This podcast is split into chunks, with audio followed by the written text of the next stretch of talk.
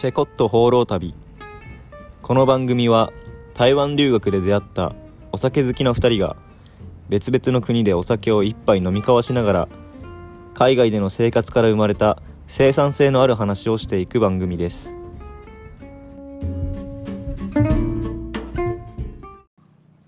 こんにちは。プラハからお届けしてます。タスクです。こんにちは。インドのバラナシからお送りしています。ジュントです。はい。エピソードはい12ということで始めていきましょう。まずは乾杯から。じゃあ、今回俺が飲んでいくビールはガンブリヌス。アンブリネス初めてじゃない？あれ？聞いたことね。初めて。ガンブリヌスドライっていう。まあこれも結構定番ビールなんだけど、なるほどね。あんまり好きじゃなかったんだけど、ちょっと安かったので、買ってきましたって感じ。はい。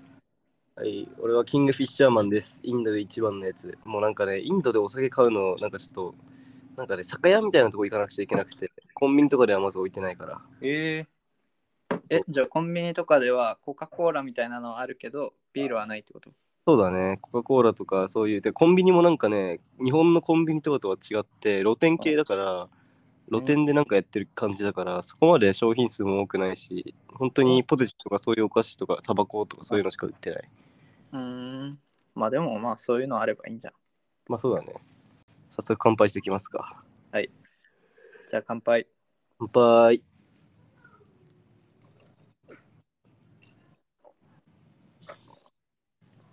あーうまい。美味しい。あまあ、やっぱり、やっぱりちょっとあんまりだな、これ。あーあんまり気に入らないか。うん。まあ、次んで。じゃあ近況報告ってことで、順とからいいですか？はい。はい。あ、了解です。えっと、僕今、あのインドのバラナシっていう、うんガンジス川沿いのなんか町、うーん。多分教科書とかで少し見たことあるんじゃないかなと思うんだけど、そこにいまして、はい。で、あの、まあ、ガンジス川、ヒンドゥー教のね、聖なる川ということで、結構有名だと思うんですけれども、うん今ね、僕この町にはまっちゃいましたね。もう今4日目ぐらいかな、5日目ぐらいかな。えー、でこの間の街もなんか気に入って長くいたんじゃなかったっけ？あーっとね、それあれかな、タージマハルあるところかな、アグラ。うん。おタジマール行ったんだ。そうそう、タージマハルも行ってきたんだけど、うん。もうなんかね、すごいね、何がすごいかっていう話なんだけど、これね、第6巻に語りかけてくる何かがあるっていうのを確信してるね、俺は。えー、なんか霊的な何かを感じる？そう、霊的なって言っちゃうと、またなんかオカルトチックな話かなってなっちゃうけど、そうじゃなくて、なんとなく、例えば、なんだろうな、えっと、東京タワーとか行った後さ、東京タワーでかかったなとか、なんかそういう感じの心残りみたいなのあんじゃん、帰るときとか。まあそうね。なんかそれに近いものが結構あって、うーんうわ、ガンジス川やばーっていうのが常に心の心の中にあるんだよね、なんとなく。えー、で、なんか沐浴とかしてたじゃん。あ、そうなんですよね。ちょっと沐浴させていただきまして、これもなんかいろいろ経緯があってね、俺が自発的に一人で入ってやるって話じゃないんだけど、うん。もうなんかそのバラナシ、ガンジス川のほとりで生活してる日本人のね、もう師匠みたいな人がいましてね、えー、あ、じゃあ日本人の人に案内してもらってるみたいそうだね、案内してるっていうか、俺案内してもらってるっていうか、俺は勝手についてってんだけど、な。あ、なるほどね。そう、ガンジス川で沐浴して、近所の寺で筋浴筋トレするみたいな、そういうなんかルーティン持ってる先輩がいたから、えだからお邪魔させてもらって、俺も沐浴した後に寺で筋トレみたいな。うーん。してるね。すごいね。なんか、インドやね。インドだみたいやん。確かに。で、今泊まってるホテルも、なんか、久美子の家っていう、結構有名な、そのバックパッカーホステルで、うん。ジョジョの漫画とかにも出てくる。今もう今年45周年目とか言ったから、あーすごい歴史のあるバックパッえー、カーホステル。久美子の家って聞いたことあるかも。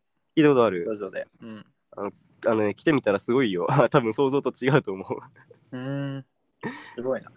俺の近況報告としては、まあ今ちょっとテスト前で期末期間で、勉強がね、めちゃめちゃ忙しいっていうのが、ああ、なるほどね。そうだね。ずっと勉強してるね、最近は。まあ、半分半分みたいな。休みながら。うーん。そうで、今、学校も、まあ今テスト前で忙しいし、まあ、ポッドキャストもやって、で、インターンもね、お金稼ぐためにやってるから、ああ、結構もうスケジュール的にパンパンなのかな。そうね、大変だよな。うーん。テスト勉強の中でさ、うん。なんかどの教科が難しいとかあるの？てかどんな教科今勉強してるかって。結構まあわかんないだけど、なんかうん。最初さ、俺、教科こっちのなんか取る仕組みがさ、あんまり慣れてなくて、まあ最初だから、全然なんか思った科目が取れなかったわけよ。で、今あ取ってるのが、その、経済系が多くて、うーん。うん、で、なんかさ、俺もう4年だから、なんか、経済基礎みたいなところはちょっと取りたくないなと思って、うんで、なんか、まあ普通のなんか、アドバンス系、ちょっと難しそうなやつを取ったんだけど、想像以上にきつい。ああね、難しいよね、本当になんか。レポートも英語の単語数で3000字のやつと、で、プラスでテストもあるし、みたいな。うーん。そう、めっちゃむずいんだよね。あーえー、それレポートもテストもどっちもあるんだ。きついね。そうそう。3000字って結構きついんよな。3000字、外国語が3000字はもう日本語とはわけ違いますよね。そうね。日本語だったら何何万字とかじゃん。日本はだって文字数だからね。英そうだよ向こう単語数だもん単語数だから3000字ってなるとめっちゃ多い。ねそうだよね。そう、結構きついっていう近況報告ですね。はい、来週までに終わんの？そうね。今週の金曜でテストは終わって、まあ来週ちょっとレポートの提出があるみたいな感じだから。ああ、そうなんだで、それ終わったらアイスランドに行くんで。お、いいね。おアイスランドに行くの？飛行機乗って。そうそう。アいいねイ。スランドめっちゃ行きたかったんだよね。絶対綺麗じゃん。うんオーロラ見てきます。オーロラ見てくる。いや、いいな。ねえそうなんだ。俺なんかもうインドにもう一回再入国する説出てきてるけどね。なんか、どういうこと？あの、ビザの関係で一回出ないといけないんだけど、うんネパール行ってまたインド戻ってこようかなって気持ちにもちょっとなってきた。なるほどね。うんなんかビザ取んなきゃないんでしょ、インドって。そうだね。観光ビザとか取んないといけないね。ああ、めんどくさいね。まあネット予約だから、まあ一応簡単っちゃ簡単なんだけど。うん。まあ普通の国だったらね、何もしないで行けるからね。うーん。ヨーロッパ行くのワンチャンちょっと先になっちゃうかもしんないな。なるほど、なるほど。うんまあ、俺がいるうちだったらいつでも。そうだね。はい。はい。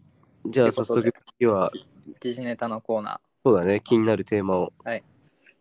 ピックアップしてもらって。じゃあ、順とからいいですか、はい。睡眠時間が長いほど好成績は本当だったっていうデータなんだけど、これはニュースピックスの記事で出てたのかな？はい。はい。それを読んでみて思ったことなんですけれども、まあ、日本人の睡眠時間が短いことはこれでこれこれまでさまざまなデータで、えー示されているっていう感じで、あ国際通貨基金のデータがあるんだけど、それ見てみると、えっとね、その1人当たりの GDP が同程度の欧州諸国に比べて1時間ほど睡眠時間が短いっていう研究結果が出てるんだって。なるほど。そう。で、まあでもこの調査だけでは睡眠時間が長いから経済的に豊かになるという因果関係までかは分からないけれども、日本が本当に深刻な状況であることは確かっていう、うそういんうこ。とが分かるデータなんですね。はい。もう少しこのデータを深掘りしてみたところ、睡眠時間はまあ企業が左右するっていう結果が出たらしいのよ。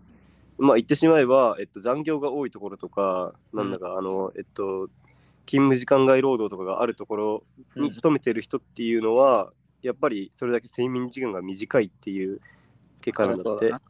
うんはい、でそこからもう一つ出た結果っていうのが、あのやっぱり企業によって長い睡眠時間を従業員に与えられてる企業っていうのは、うん利益率が高いっていう。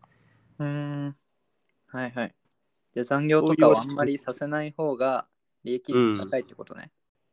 まあ6時間取った方がいいって言われてるけどやっぱり6.6時間取ってる人と5.7時間しか取れてない人っていうのは、うん。健康面でもそのえっと収益っていうか年収とかその辺に関しても差が出てくるっていう結果が出てるう。んはいはいはい。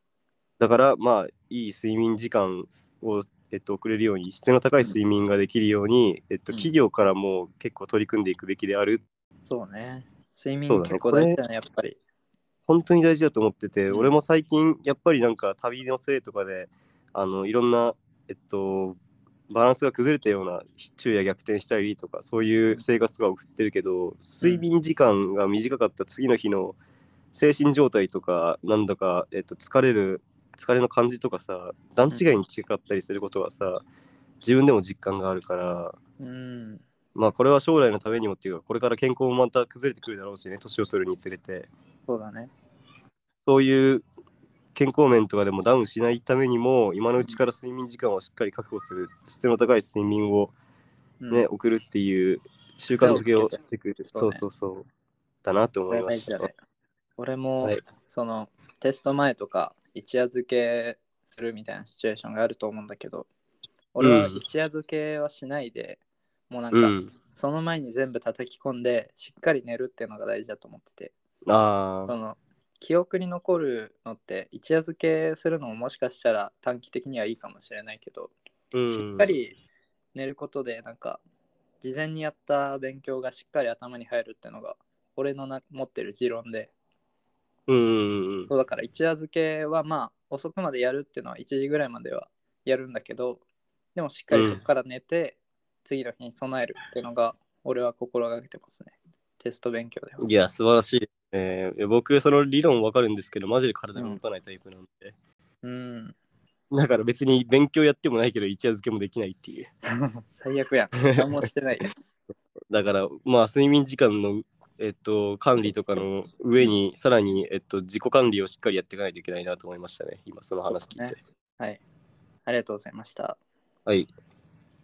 お願いします、そしたら。僕の持ってきた記事なんですけど、はい。はい、記事の題名がチェコ大統領選決戦へ。前首相と退役軍人。13、14日投票のチェコ大統領選は開票の結果当選に必要な過半数を得票した候補がおらず決選投票にもつれ込んだ。首位となった退役軍人ペトル・パベル氏と2位の前首相アンドレイ・バビッシュ氏が争う。ということでチェコのね大統領選が先日13日14日で行われてまあ開票の結果過半数にならなかったので1位と2位の決選投票になったってことでまあチェコってね、まあ、小さい国なんで世界的にも日本でもあんまり取り沙汰されてないんだけど、まあ、チェコの現職の大統領が今ミロシュ・ゼマンっていう大統領なんだけど、多分みんな聞いたことないと思うんだけど、ないね。そうね日本からしたら馴染みないんだけど、うん、ここで何を取り上げたかったかっていうと、うんここたチェコ大統領選における投票率について取り上げたくて、はい。はい、そこがちょっと今回はメインと直結する話なんだけど、うん。チェコの大統領選今回の得票率あ投票率は68.24%だったね。まあ、国民のえー、60実にうん7 7割は投票に行ってということで、はいメインテーマっていうのが、はい日本の若者の政治離れについて思うことっていうことで、なるほど。はいはいはい。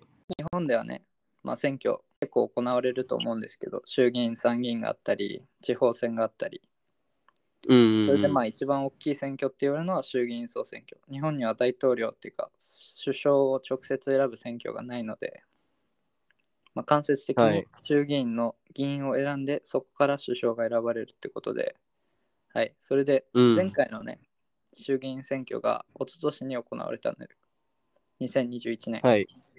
その時の投票率は55.93%ってことで、まあ、チェコがさっき言った通り68.24%だったのに対して、日本は55.93%投票率。これって結構、まあ、去年よりは高かったんあ、去年っていうか前回の衆議院選挙よりは高かったんだけど、まあ、それでもどんどん下がってきてるんでね、日本の投票率。うん。うん。そうまあなんかこれはなんか大統領制と議員内閣制でちょっと違うところはあるから一概にどうとは言えないんだけど、まあでもそれでも低いよってことで。うん。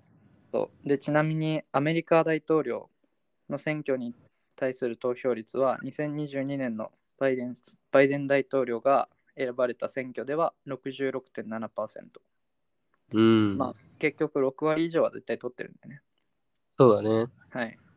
それで、まあ、日本の投票率は低いよってとこで、でもっと、もっと注目したいところが、中でも、前回の日本の総選挙における若者の投票率が、20代では36.5%、30代ではそんな感じだ47%、うんうんうん過半数を切ってるんでね。うんうんそう半数を切ってて若者の政治離れは日本で結構深刻になっているってことで今回このトピックを扱おうと思いました。はい、これはね、すぐにでも改善されるべき問題ではありますからね。そうだね。で、投票しない理由っていうのがさ、若者に対して、うん一番多い理由っていうのが、選挙にあまり関心がないからってことなんだよね。はい。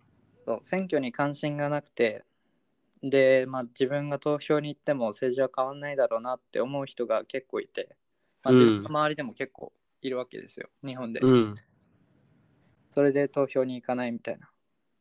まあはいはいはい。地方からその出てきてる人たちっていうのは地方に戻らなきゃないみたいなところででその地方から出て行ってなんていうの？不在者投票みたいなのできるけどそれがめんどくさくてやってないみたいなところがあるんだよね。そうだね。うん。基本的にそのさ、東京の大学とかに通っている人たちは卒業後も東京に残ること多かったりするからさ、東京にもうその住民票とかを移動させとけばいいんだけど、まあそれをするのすらめんどくさいっていう、これは仕組みに問題もあるのかな、ちょっと。そうだね。これ仕組みにも問題があると思うんだよね。で、それこそさ、うん俺らもさ、海外に出てるから選挙に行けないじゃん。そうだね特にコロナ禍だったってのもあって、まあ、選挙のために国に戻るみたいなこともなかなかできなかったわけで、俺もうん。前回の総選挙は投票できなかったんだけど、そう、投票ね、俺本当はめちゃめちゃしたかったんだけど、それでうん。区役所にも行って、その在外投票人みたいなのをやれるかどうかみたいな海外から投票できるのかどうかみたいなことを聞きに行ったんだけど、うん、そのためには住民票を移す必要があって、うん、まあ、だから住民票を仙台これ仙台うん、仙台出身で、仙台から台湾に移さなきゃないうんうんうん。でそそう。なった時に何が問題になるかっていうといろん年金は控除になるっていうのはいいことなんだけどうん。そう年金控除になるのとあと保険証が使えなくなるっていううんうんうんうん。これが俺一番大きいなと思って日本帰った時ってやっぱりさ病院とかメンテナンス的なところ行きたいじゃん歯医者そうだね。歯医者行ったりね。そうだね。そうそうそうってなるとちょっとめデメリットが大きすぎるってことでうん。さすがに投票は見送ることになってしまったんだけどうんうんうんうん。そうでまあちょっとうん話それちゃったから戻るんだけど、その選挙にあまり関心がないっていうのと投票しても政治は変わらないっていう若者のこのマインドセットみたいなところが僕はすごい問題だなと思ってて、そうだねで。そう投票することがなんか政治を直接的に変えるのは確かに一人の力では難しいんだけどうん。投票することっていうのはなんか自分の権利を守ることだと思っててうんうんうん。民主主義国家にいる限りはやっぱり自分が投票することで自分の生活を守るっていうところうんうんうん。そういくらね若者が給料少ないから給料上げてほしいっていうのは誰しも思うことだと思うんだよ間違いない。そうで高齢者ばかりね優遇される政治の仕組みができてて年金、うん。まあね、年金の問題もね結構問題視されてるけど高齢者ばかり優遇しないで若者にも目を向けてほしい。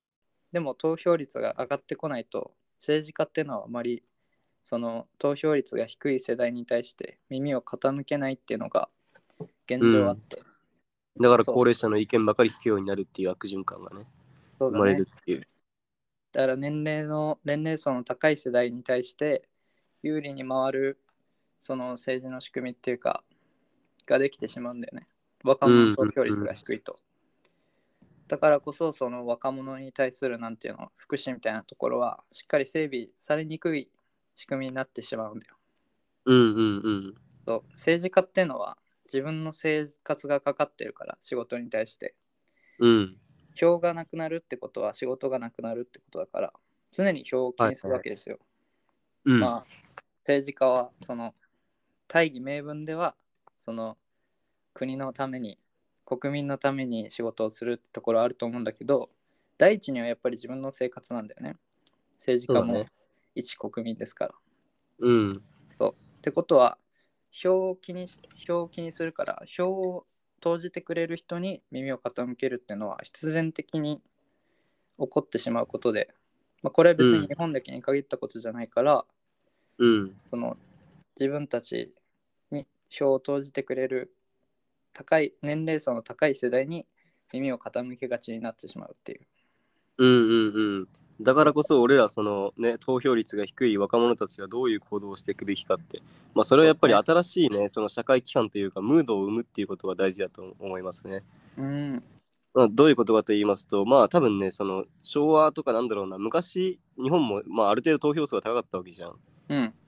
その理由っていうのは投票は何だろうみんながするものっていうようなムードというか規範というか社会的な流れがあったからこそ、うん。そのまあ大多数に流れるっていう人の何心理状況とかを利用して投票率が高かったんだと思うけど、今はそれがないよね。なんとなくそのみんながするものって言われてるけれども行かなくても特に何も変わらないっていううん。状態ができちゃってるからこそそのまあ面倒くさい人たちは行かないしうん。その行かなかったら政治政治的に、えっと、悪くなっていくっていうのも、まあ、目に見えてることだからこそ俺らみたいに少しでもやっぱり変えた変わった方がいいな変えた方がいいなって思ってる人たちがその情報をこうやってポッドキャストでも何でも YouTube でも発信することによってうん少しね行った方がいいんじゃないって思う人と思わない人とのその人数的な情勢が変わってくると思うからねそうだね。小さなことの積み重ねじゃないかなと思いますね。うん。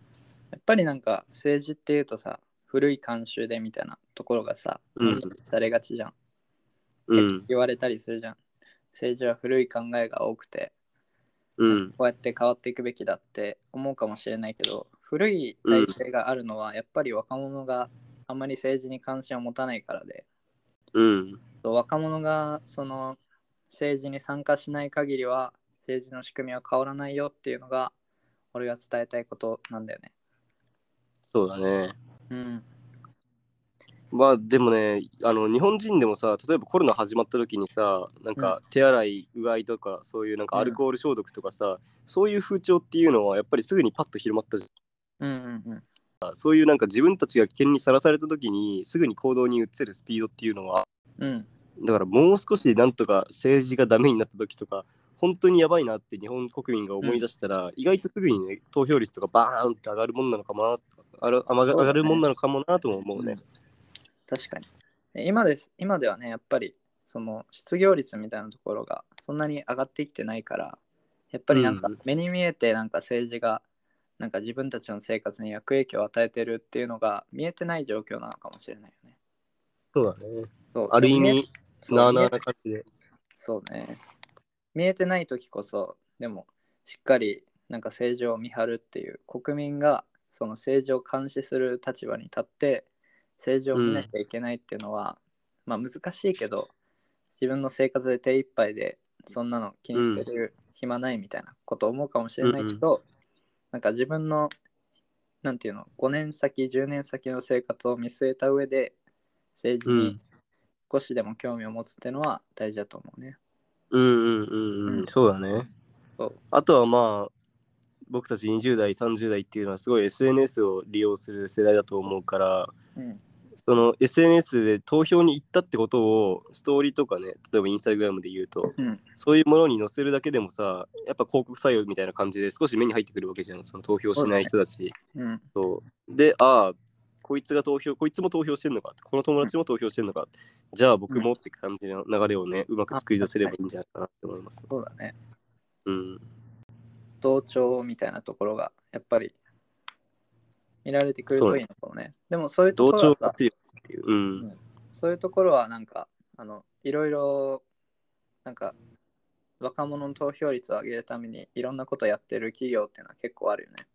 そうだね。なんかインスタでその投票したみたいなやつをストーリーに上げることでなんか何かプレゼントもらえますよみたいなうんそういうのが。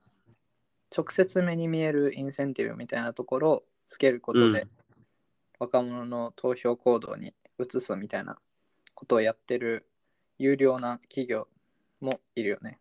うんうんうん。うん、とてもいいと思う確そういうのはでそういう流れがあるからこそやっぱりそれこそ SNS とか現代的なねテクノロジーを使ってその投票率を上げていくみたいなところがどんどん増えていくといいなって思いますね。うんうん。確かに。まあでもこの問題もさ、その投票率があんまり上がってないっていうか、低いっていう問題も、うなんか裏を返せばさ、幸せってことだよね、多分なんかあまり日常的にさ、早急にここを変えないといけないとか、ここを変えないと私たちは、あの致命的だみたいなことがまずないわけでしょ。そうじゃないとさ、こんなに動かないことないじゃん。投票に行かないってことはないじゃん。そうだね。ある意味にちゃんと幸せを享受してる国っていううん捉え方もできるんじゃないかこの間なんか、この間っていうか結構前に、なんか麻生太郎っているじゃん。政治家のうん元総理。うん麻。生太郎がなんか会見で言ってたことがあって、そのうん。若者が政治に関心関心を向けないってことは、若者が政治を気にしなくても、その今の生活が保ててるってことだよみたいな感じで。あこんなに素晴らしいことはだないじゃないかみたいなこと言ってたんだけど、これを政治家が言うってどうなんて思ったんだけど、その時いや、まあ確かに。まあでも 確かにうんそれは一理あるんだよね。そううん日本って、まあ。政治を気にしなくても生活が営めていけるし、まあ言ったら、うん最低賃金で働いてる人たちもある程度ある程度生活を営め営めてるっていうところは、まあやっぱりいいところだよね。うん。そう、でもそれを保つためには、やっぱり政治が結構深く関わってくるところで、それこそ経済を動かすのは、まあ国民の消費行動によるところだけど、このその国民の消費行動をコントロールするのは政府だし、そうだね。難しい問題は結構あると思うんだけど、そういうところにちょっと目を向けていかないと、これからの生活が苦しくなるよっていうところなんだよね。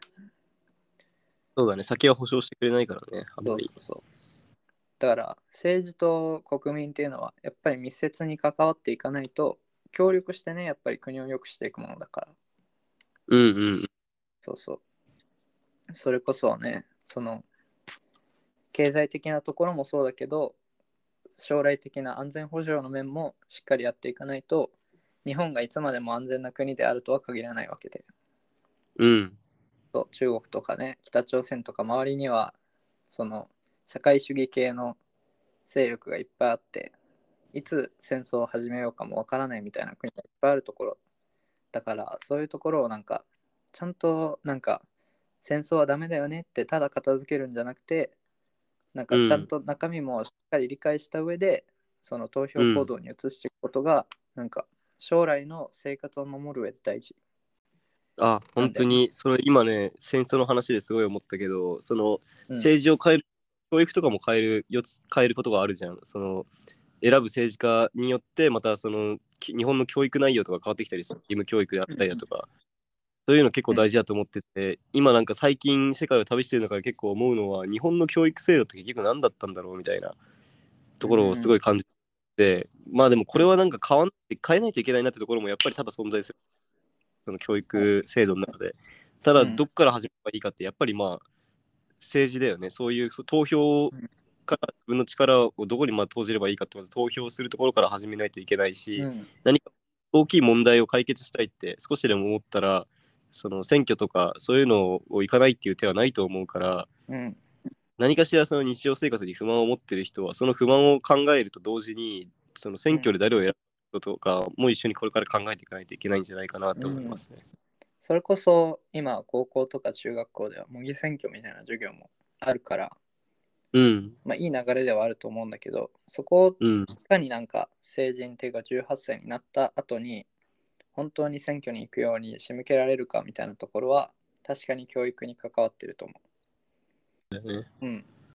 その愛国心をね育てるっていうのはまあうんし、すぎたらよくないけどやっぱり国に住んでる以上はそういったところはちょっと大事だと思ってて愛国心っていうのを育てるのは、日本がこんなに素晴らしい国なんだみたいなところを知れるとやっぱりその国のその素晴らしいところを維持していきたいっていうところで投票行動につながるし政治にも参加してくれるようになると思うんだよね。正直あの投票に行かなくてもさちゃんと自分の考えを持っている人っていういうのがいるじゃん。自分の考えがあるが上にあるがゆえにそのちょっと投票したいと思うところはないなっていう人もいるぐらいだから、はいはいなんかそういう意味でなんか投票数が全部のものを言うというよりも何か考える力っていうかこれはおかしいなと思うとかこれには賛成だなと思うそういう小さいものから始めるべきじゃないかなちょっと思ったね。そうね。でもそういうそういったなんか自分の考えを持つみたいなところで勉強を進めていくとやっぱり自分と合致する考えを持った政治家っていうのはどっかにいるから自民党の中でも違う考えを持ってる人たくさんいるし、うそれこそジェンジェンダーに対する問題とかをちゃんとやっていこうっていう人も自民党の中にいてそれでそれに反対する人も自民党の中にいるみたいな感じで。うん。必ずしも政党が政党が全て同じ考えを持ってるっていうのは違うからやっぱりちゃんと勉強を深めていくと、政治には投票する人ってやっぱ出てくると思うんだよ。だからちゃんとなんか自分の意見を持ってそこに対して勉強を深めていくっていうのも大事だと思うね。うん。本当に奥が深い分野だよね、その政治っていう。そうだね。政治日本の政治はね結構面白い、うん。俺は好きですね。まあ問題はあるけど面白いなって思う。ん。う、うん、これからね、そういう若者の投票数がどんどん上がっていくことを願って、今回のそうだね。選ばあったな。自分たちの未来の生活や安全を守るためにも選挙には行きましょうということで。行きましょうということですね。はい。